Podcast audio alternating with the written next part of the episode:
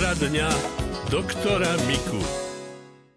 Poslucháči, počúvate poradňu doktora Miku so všeobecným lekárom Karolom Mikom z Banskej Bystrice. Aj dnes sa budeme venovať vašim otázkam, ktoré nám posílate do štúdia Rádia Lumen. Napísala nám pani poslucháčka Zdenka, vážený pán doktor, obraciam sa na vás s prozbou o radu. V poslednej dobe sa veľmi silno potím na chrbte, v krížovej oblasti aj na krku a keď sa hýbem, tak sa potím aj na tvári.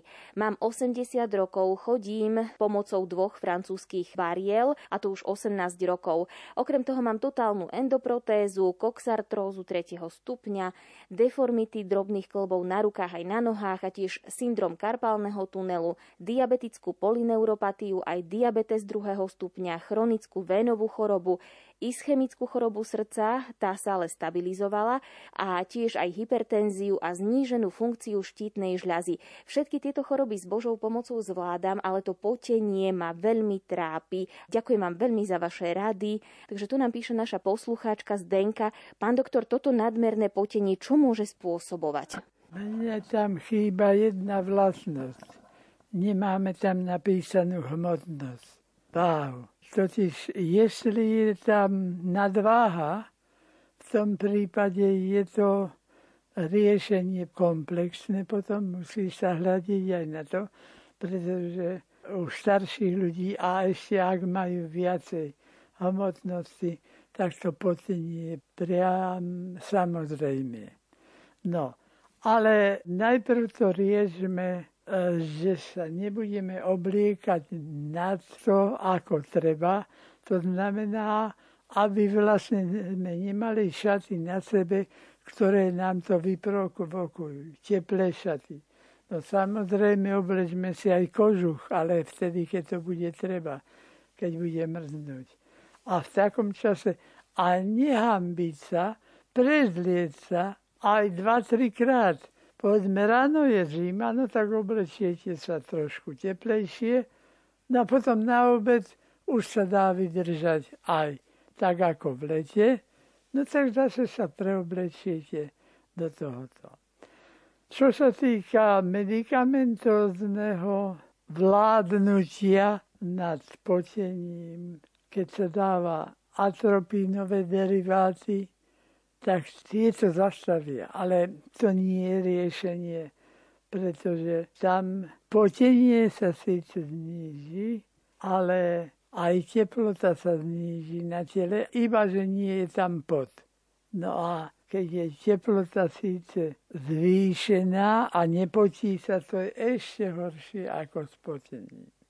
Takže takto to riešiť nebudeme, len som povedal, že táto možnosť tu je, ale nepoužívame. A takáto situácia nastáva, keď sa človek otrávi ľulkom napríklad, ľulkovcom zlomocným sa to volá. A vtedy e, nám obyčajne privezú pacienta, ktorý je červený z tvári, horúčku má aj 39, ale nepotí sa. Len zorničky má veľké tak radšej budeme tie šiatky predliekať a oblečieme sa len tak, ako nám to situácia dovolí.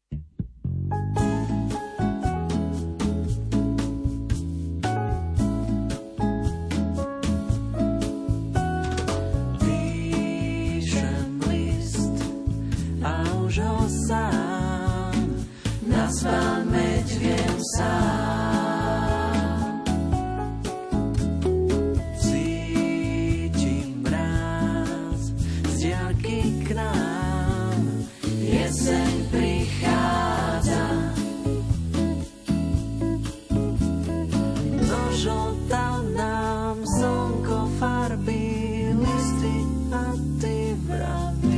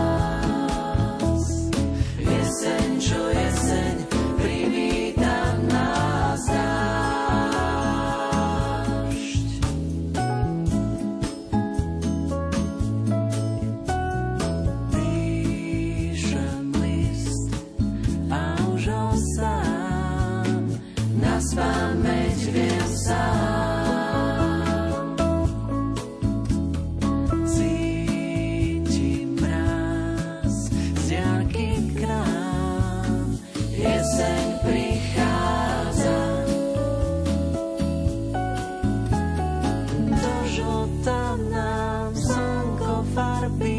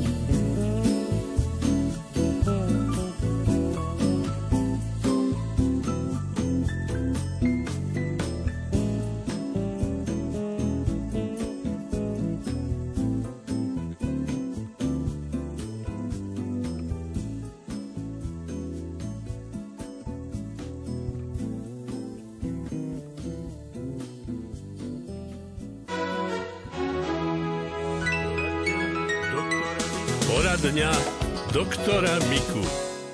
Aj po pesničke sa budeme venovať otázke poslucháčky Zdenky, ktorú trápi nadmerné potenie, no má aj diabetes, hypertenziu či totálnu endoprotézu. Ak je tam nejaká nadhmotnosť, tak snažiť sa papať tak, aby sme nepriberali. No. Tak najviac sa priberá samozrejme od e, masných vecí, ale aj od sladkých, od škrobovín v tom prípade iba, ak ich užívame veľa. A keď užívame škroboviny, tak mali by sme z celozrnej múky. Vtedy to žiadne priberanie tam nie je. Je to taký chlebík, 100% celozrný materiál. Tam je viacej zrnín, ale všetky sú celozrné.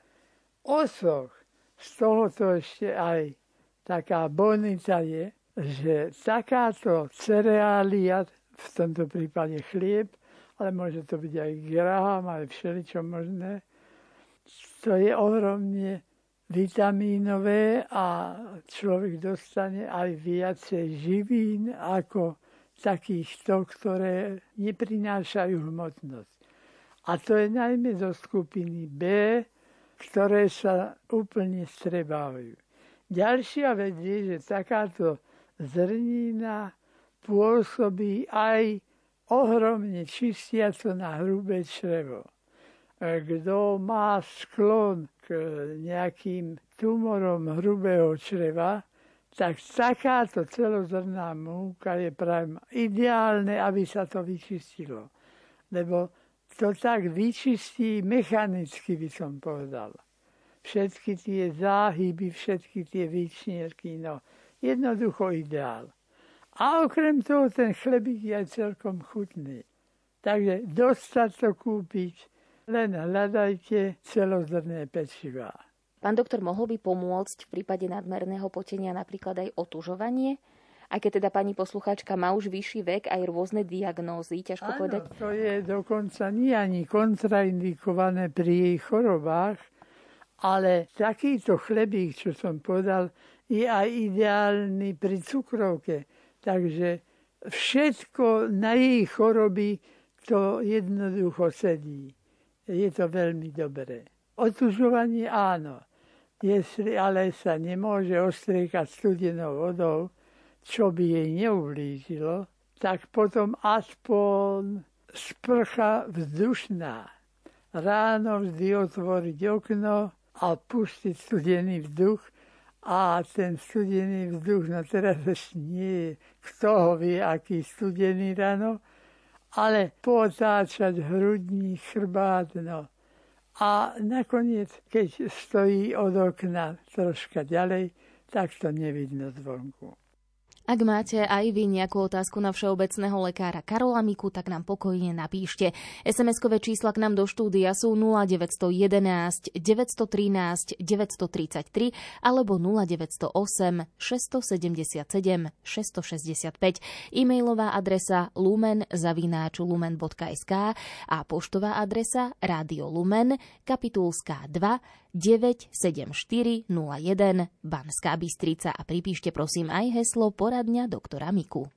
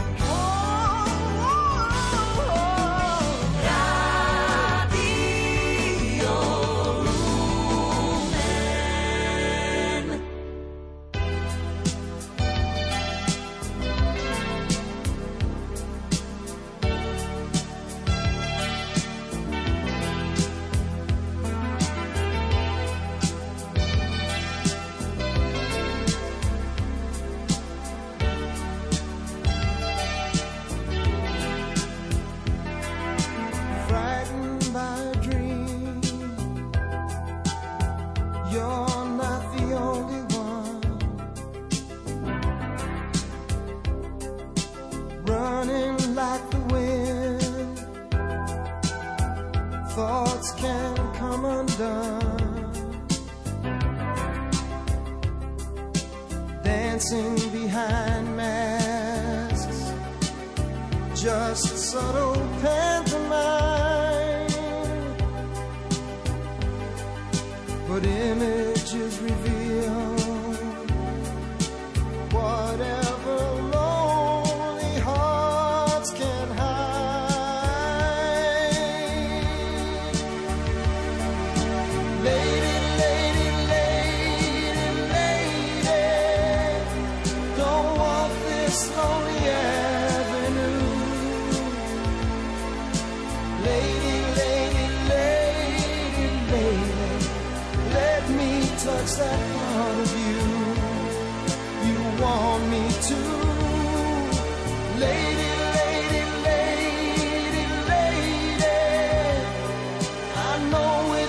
Your heart to stay.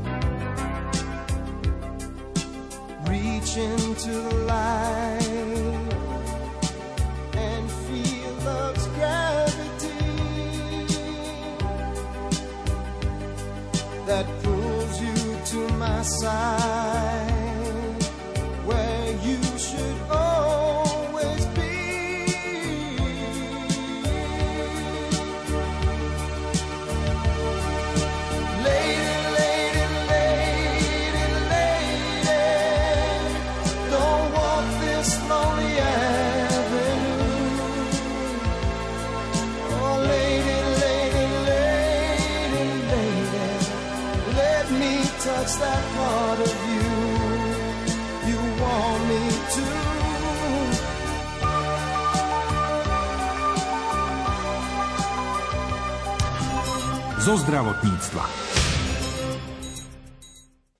Už viac ako 15 rokov pôsobí na Slovensku občianske združenie Plodar. Jeho cieľom je pomáhať liečiť neplodnosť prirodzeným spôsobom, ktorý je v súlade s morálkou katolíckej cirkvi. Za tento čas sa združeniu podarilo vybudovať komunitu profesionálov, ktorí poskytujú krejtonský model a naprotechnológiu. Viac informácií som sa dozvedela od ginekologičky Magdalény Gerovej z Bratislavy, ktorá je členkou Plodaru. Príčin neplodnosti u žien môže byť podľa nej viacero. Som rozprávala o príčinách ženskej neplodnosti, o hormonálnych, ktoré sú teda poruchy ovulácie, napríklad aj politické vaječníky, potom poruchy štítnej žlázy, ďalšie, ktoré také komplikovanejšie, e, závažnejšie, ktoré teda súvisia s hypofízou. A potom sú tzv. chirurgické príčiny neplodnosti, kde sa jedná o nejakú možnú neprechodnosť vajíčkovodov alebo nejaké zmeny na maternici, či už v rodine nejaké vnútromaternicové septum, alebo myomy, polipy alebo aj endometrióza. Sú toto všetko problémy, ktoré sa dajú riešiť e, nejakou či už chirurgickou cestou alebo úpravou životosprávy a sú z toho morálneho hľadiska v poriadku? Áno, všetky tieto ochorenia alebo poruchy ženskej plodnosti sa dajú riešiť hormonálnou cestou alebo aj zmenou životosprávy, to znamená zmenou stravy, nejakými výživovými doplnkami, e, starostlivosťou o vlastné telo, o nejaký spánkový režim, vyhýbaním sa stresu a tiež je na mieste, ak teda situácia ukáže, že je to potrebné, aj nejaká chirurgická liečba, prípadne liečba od kolegov z iných spriaznených odborov. Čo je takou najväčšou príčinou alebo najčastejším problémom, kvôli ktorému ženy prichádzajú za vami s tým, že nemôžu mať detičky, hoci chcú? Neviem, kde je vlastne prapríčina, ale väčšina žien, ktorá ku nám prichádza, majú problémy s cyklom, že ich ovulácie nie sú také dobré, pretože nám nejde len o to, aby žena mala ovuláciu, ale aby mala kvalitnú ovuláciu. A veľa žien teda bohužiaľ tú ovuláciu nemá tak úplne kvalitnú, teda sa im snažíme v tom pomôcť. Vie to nejako žena zistiť, či v podstate zistí to jedine tak, že neotehotnie povedzme v priebehu roka, dvoch, troch, ako sa snažia? Určite v tom pomáhajú rôzne záznamové tabulky, kde si žena zaznamenáva svoju plodnosť. Ja najčastejšie pracujem e, s tabulkami kretonského modelu, ale dokážem aj teda s inými metodami a v týchto tabulkách sa prejavia rôzne poruchy, či už nepravidelnosťou, nepravidelnou dĺžkou tej poovolačnej fázy, alebo veľmi takou skákavou, tou predovolačnou fázou, rôznymi zmenami v kvalite, množstve hlienu, špinením a tak podobne. A potom my to doplňame ešte vyšetreniami na zistenie vlastne hormonálnych hladín v poovolačnej fáze. Spomenuli ste, že aj e, také bezstresové prostredie môže e, mať pozitívny vplyv. Dá sa to, ak teda žena veľmi túži otehotnieť, určite je pod tlakom. V súčasnosti možno o to väčším, že možnosti asistovanej reprodukcie sú stále dostupnejšie. Aj keď chodievame niekedy do nemocnic, tak aj na porodnici nám bežne povedia, že proste za posledných 30 rokov je oveľa väčší ten počet e, žien, ktoré prichádzajú po umelom oplodnení, ako to bolo kedysi. Čiže určite sú aj tlaky zvonku, že keď sa nedarí, tak prečo nie? Nie takáto možnosť? Tak určite, že je to veľký tlak a mediálny tlak a to spôsobuje v ľuďoch stres. Myslím, že je dobré sa vzdelávať v tom a tak si to ujasňovať opakovane, že vlastne to nie je tá správna cesta v súlade s e, katolickou náukou. A čo týka takého bežného životného stresu, veľa že sa ma pýta, či majú prestať chodiť do práce, alebo také niečo, to nie. Samozrejme, treba mať tú svoju životnú náplň, ak aj človek je bezdetný, ale treba si tak regulovať, možno, že pracovné nasadenie, ak sa to dá, nie každému to životné okolnosti dovolujú, ale snažiť sa teda vyhýbať sa prílišnému stresu, dbať o správnu životosprávu a nesústrediť sa na to, že chcem dosiahnuť to tehotenstvo, ale dostať sa takého stavu, čo sa ľahšie povie, ako urobí, do takého stavu, že snažím sa preto všetko robiť, ale očakávať to, keď to má prísť. Počula som aj to, že niekedy pomáha adopcia. Že ak si pár adoptuje dieťatko alebo osvojí, tak potom do nejakého času zvykne prísť aj teda to biologické. Je to takým relatívne častý jav, s ktorým sa stretávame a tam je určite v pozadí takéto psychické nastavenie, ktoré potom má samozrejme vplyv na tie pochody v tom tele, hlavne ženy ale treba si uvedomiť, že to nie je riešenie pre každý pár, človek na to musí cítiť a nie je to riešenie vyslovene neplodnosti, je to, že ten pár vlastne ponúkne svoj domov niekomu inému a niekedy to môže takto pomôcť. My máme občianske združenie Plodár, ktoré sa venuje hlavne teda vzdelávaniu a vyučovaniu kretonského modelu a spôsobom, ako riešiť neplodnosť prirodzeným spôsobom. Máme webovú stránku www.plodar.sk a ja pracujem v ambulancii na Trnávke, kde sa teda venujem riešeniu neplodnosti prirodzeným spôsobom. A na Slovensku sú ešte dve ďalšie ambulancie. E, jedna v Žiline, kde je doktor Wallenfels a jedna v Poprade, doktorka Polomská, ktorí sa tiež venujú prirodzenému riešeniu neplodnosti. Máte aj spätné väzby od e, tých e, mamičiek, od rodičov, ktorým ste pomohli? Áno, je to že taká radosť, také povzbudenie, keď môžeme niekomu pomôcť a komu sa narodí zdravé babetko.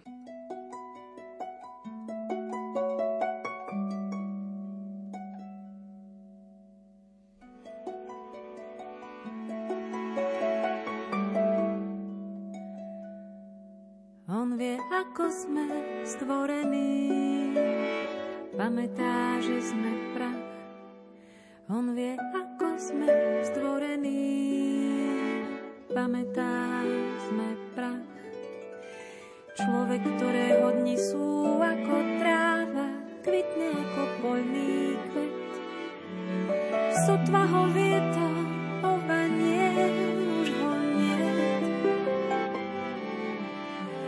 sotva ho vietor ovanie, už ho nie. Len prázdne miesto po ňom ostáva. Len prázdne miesto po ňom ostáva. Ale nad všetkým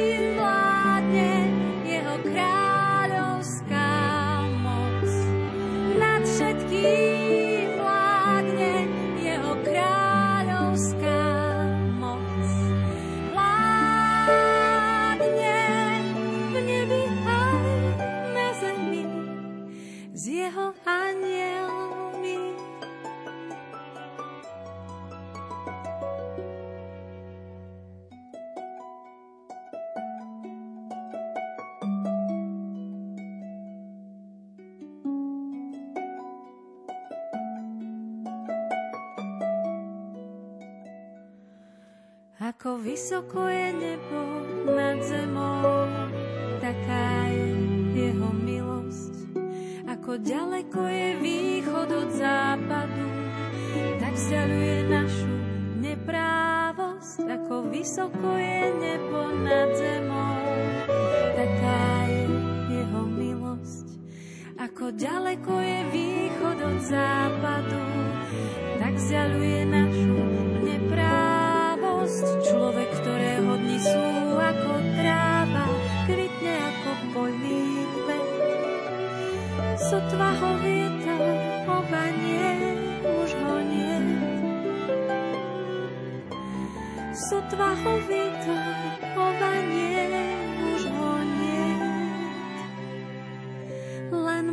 prázdne miesto po ňom ostáva. Len prázdne miesto po ňom ostáva.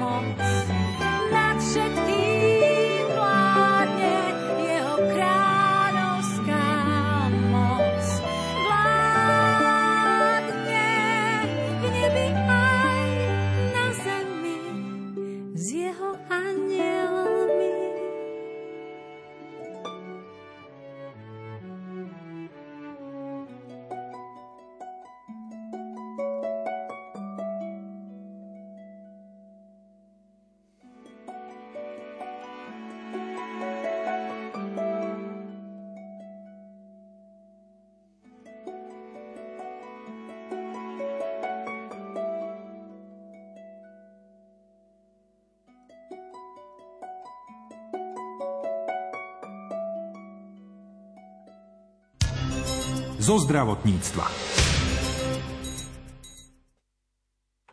Zriedkavé ochorenie cystická fibróza postihuje viacero orgánov človeka. Je preto dobré, že sa na Slovensku vytvorila sieť centier pre liečbu tohto ochorenia.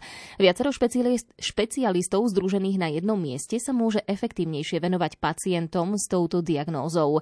Slovensko teda v tomto čase nie je na tom zle s liečbou cystickej fibrózy. Ideálom by však bolo dosiahnuť úroveň liečby vo Švédsku.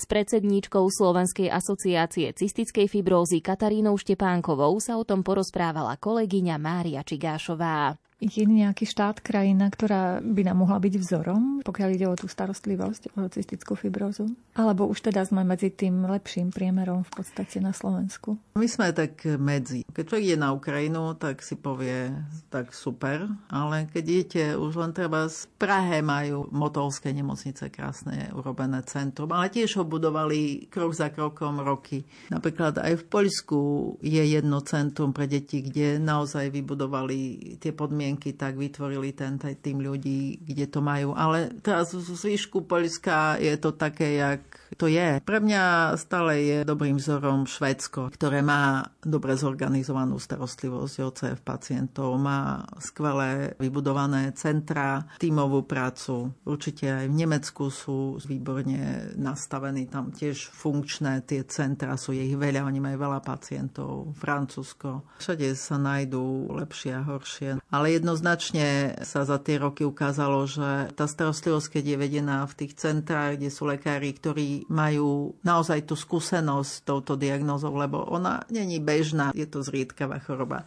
Čiže nemôžeme ani očakávať, že to má vedieť každý pneumolog, ako s tým narábať, alebo vyživový poradca, alebo fyzioterapeut. Ale práve na to sú tie centra, že potom chodia tí ľudia vlastne do toho centra a vedia, že tam dostanú takú starostlivosť, akú potrebujú. Čiže tá snaha bola naozaj, aj u nás to trvalo, tiež chodili tí pacienti všeli, kde ich liečili, aj v okresných nemocniciach, kedy ak boli krajské okresné a tak. Ale postupne sa podarilo urobiť to, že podľa mňa teraz na Slovensku skoro všetci pacienti naozaj chodia k tým lekárom, ktorí sú v tých centrách, ktoré ale ešte majú čo robiť, aby boli takými skutočnými centrami podľa európskych doporučení. Tí odborníci, ktorí už sú v tom zainteresovaní, aj tí fyzioterapeuti sa sa vzdelávajú výživoví poradcovia, lekári, pneumologovia, krčiari, gastroenterologovia. Tí, čo robia s tými pacientami, majú tú skúsenosť, čiže už vedia, čo môžu očakávať. Alebo ešte v sú teraz diabetológovia, lebo veľa týchto pacientov má diabetes. A aj ten diabetes potrebuje troška iný manažment ako cukrovka u pacientov bez cystickej fibrózy. A tak je to s väčšinou veci, že má to také špecifika táto choroba. Cystická fibróza nie je jediná zriedkavá choroba, ktorá potrebuje takéto možno zložitá, ale fakt je, že je jedna z mála, ktorá naozaj je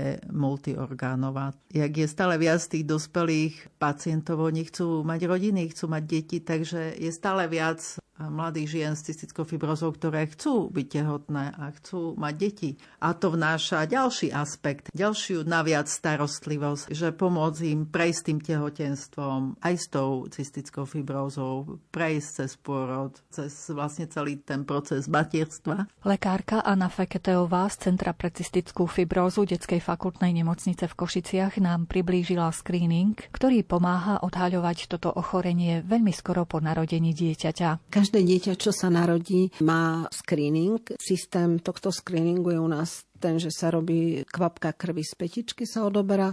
Druhé takéto vyšetrenie je potom obvodného lekára, takisto kvapka krvi, teda na taký papierik z petičky sa robí a až vtedy, keď sú tieto obidve vyšetrenia pozitívne, tak vtedy sa toto dieťa posiela do Centra pre cystickú fibrózu, kde my robíme pilokarpinový potný test a až keď je tento test pozitívny, až vtedy sa robí genetické vyšetrenie. Viaceré krajiny majú trošku iný postup screeningu s tým, že je prvé vyšetrenie tej suchej kvapky krvi, druhé vyšetrenie suchej kvapky krvi a pokiaľ sú obidve tieto vyšetrenia pozitívne, tak sa hneď robí genetické vyšetrenie. A až keď je genetické vyšetrenie buď pozitívne, alebo sú nejaké príznaky, tak vtedy sa robí potný test. Sú aj cystické fibrozy, ktoré majú normálne chlordy v pote, a tie týmto vyšetrením môžu uniknúť. Nie ich veľa, ale sú také mutácie. Takže je to na zváženie, ale zatiaľ myslím, že sa neuvažuje o tom, že by sa zmenil ten systém tohto screeningu. Takže k nám sa dostávajú pacienti asi vo veku takých, teda pacienti, deti sa dostávajú vo veku takých nejakých 5-6 týždňov, kedy my vieme o zúčitosťou povedať, či tú cystickú fibrózu majú alebo nie. Je to veľmi dôležité už v tomto veku diagnostikovať cystickú fibrózu kvôli tomu, aby sme predišli tomu, aby došlo k nejakým buď k poruchám výživy, alebo teda k nejakým zápalom plus. Čím skôr sú tie deti liečené a čím skôr sú nastavené na celý ten komplex liečby, ktoré vyžadujú, tak tým lepšie sa majú a tým sú lepšie výsledky. Stalo sa nám, že bolo prijaté dieťa, ktoré bolo vlastne v rámci toho diferenciálnej diagnostiky a bolo vo veku 7 týždňov, neviem, mamčka povedala, že ona nepríde teraz, že príde o týždeň neskôršie, alebo že niečo sa musí ešte vybaviť. A bolo prijaté potom v pomerne vážnom klinickom stave, takže tie prvé týždne sú naozaj veľmi dôležité a v tomto patrí vďaka teda všetkým obodným lekárom a pre všetkým screeningovému centru v Banskej Bystrici, ktoré sa stará ako o ostatné screeningy, tak aj o tieto screeningy cystickej fibrozy, ktoré toto všetko manažujú. Je to manažované veľmi dobré. Pokiaľ nejaké dieťa ujde zo screeningu, vždy to vieme potom vyriešiť a nie je to chyba žiadnych zúčastnených, ale to chyba vlastne napríklad, ako hovorím, že sú mutácie, ktoré napríklad majú nízke chloridy v pote, alebo sú mutácie, ktoré sú také atypické a tie takisto môžu ujsť v tomto screeningu, takže za tie roky niekoľko takýchto pacientov ušlo, ale potom sa diagnostikovali vo veku niekoľkých mesiacov. Všetky tieto diagnostiky potom prebehli do roka, čo je stále teda veľmi dobrý čas, včasný čas teda na diagnostiku cystickej fibrózy. Radio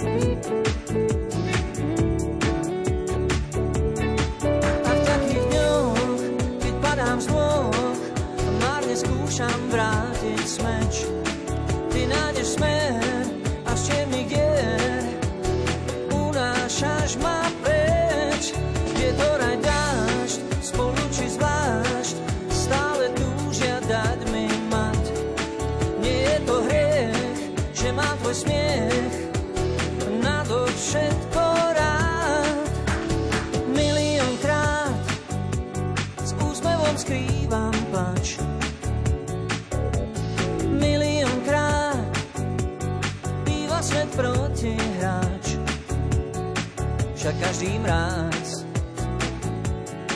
Vždy pominie. Všetko má kás